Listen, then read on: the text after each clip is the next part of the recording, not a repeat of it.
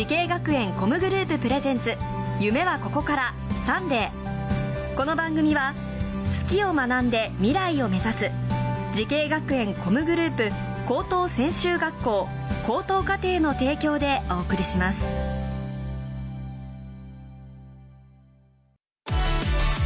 もゲームもダンスも。演技も映画も放送も。将来のため。大好きな仕事の勉強を思いっきり頑張って。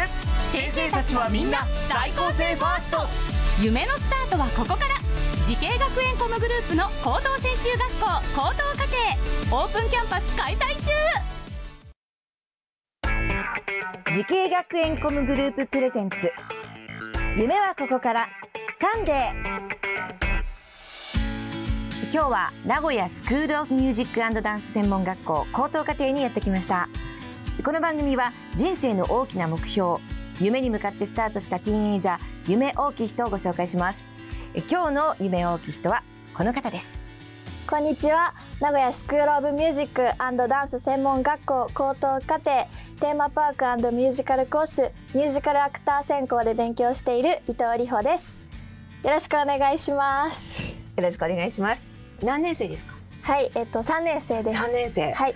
えテーマパークミュージカルコースはい。ってあるんですね、はい。それはこれはどういうことを勉強していく学校ですか？と歌もダンスも演技も学べるコースです。歌も？はい。ダンスも？演技も？ここの学校ってそれぞれいろんなねあの専攻ありますけど全部やる感じですか？はいそうです。もともとそのミュージカルのその俳優さんになりたいと思ったのはいくつぐらいだったんですか？は、えー劇団四季を初めて見たのが小学校の低学年で、うん。そっから舞台に憧れてずっと。その時から？その時何を見たんですか？その時は、あのー忘れました。何を見たか忘れたけどはい。劇団四季を見た。そうです。えじゃあその後結構いろいろ見たんだねはいでも最初が何だったかわからなくなっちゃって、えそれは何歳の時だったんですか？わからないです。もうよっぽどいろいろ見たんですね ちっちゃい時からね。それでもミュージカルを目指そうって言って。はい。でこの学校を選んだのはどういったきっかけだったんですか？は本当にもうちっちゃい時から歌とダンスが大好きで、であの学校に通ってて普段の授業と習い事が反対になったらいいなって思ってて。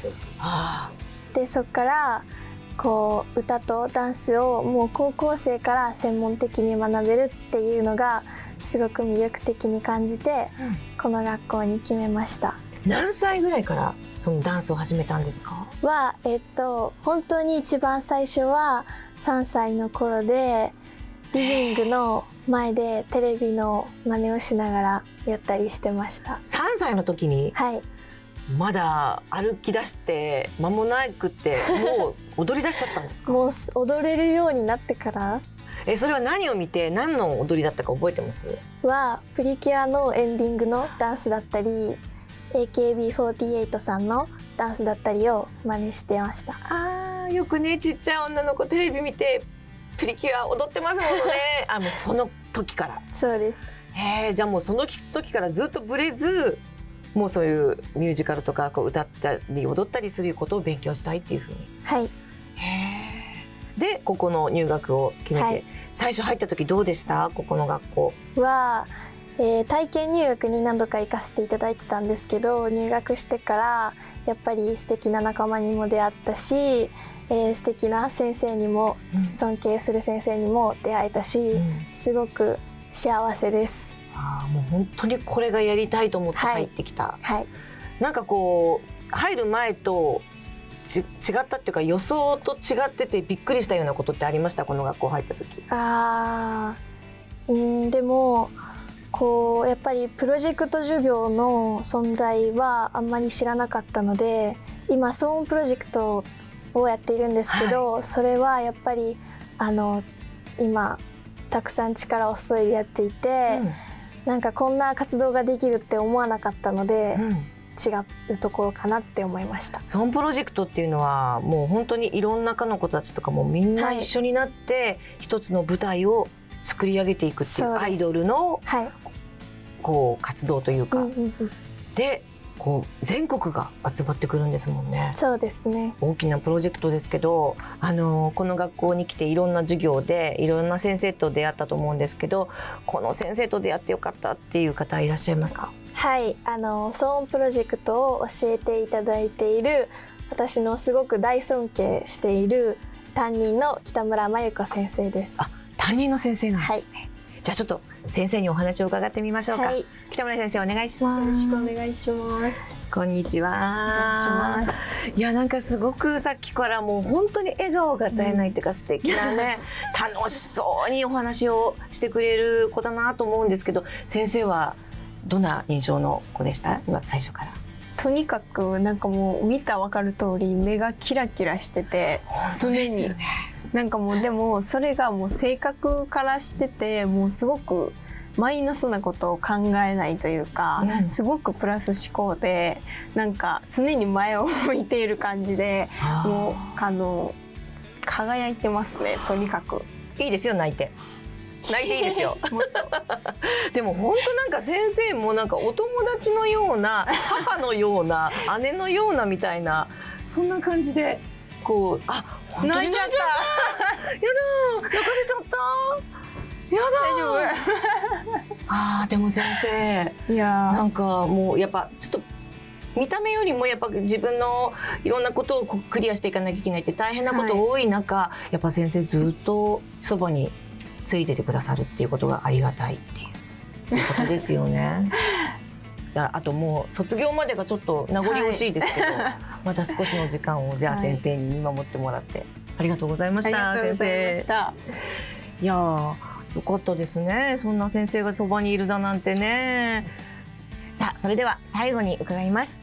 伊藤里穂さん10年後の未来の自分に送る言葉は何ですか？10年後も歌って踊ってステージに立って応援してくださる方と輝けるステージを作っていたい。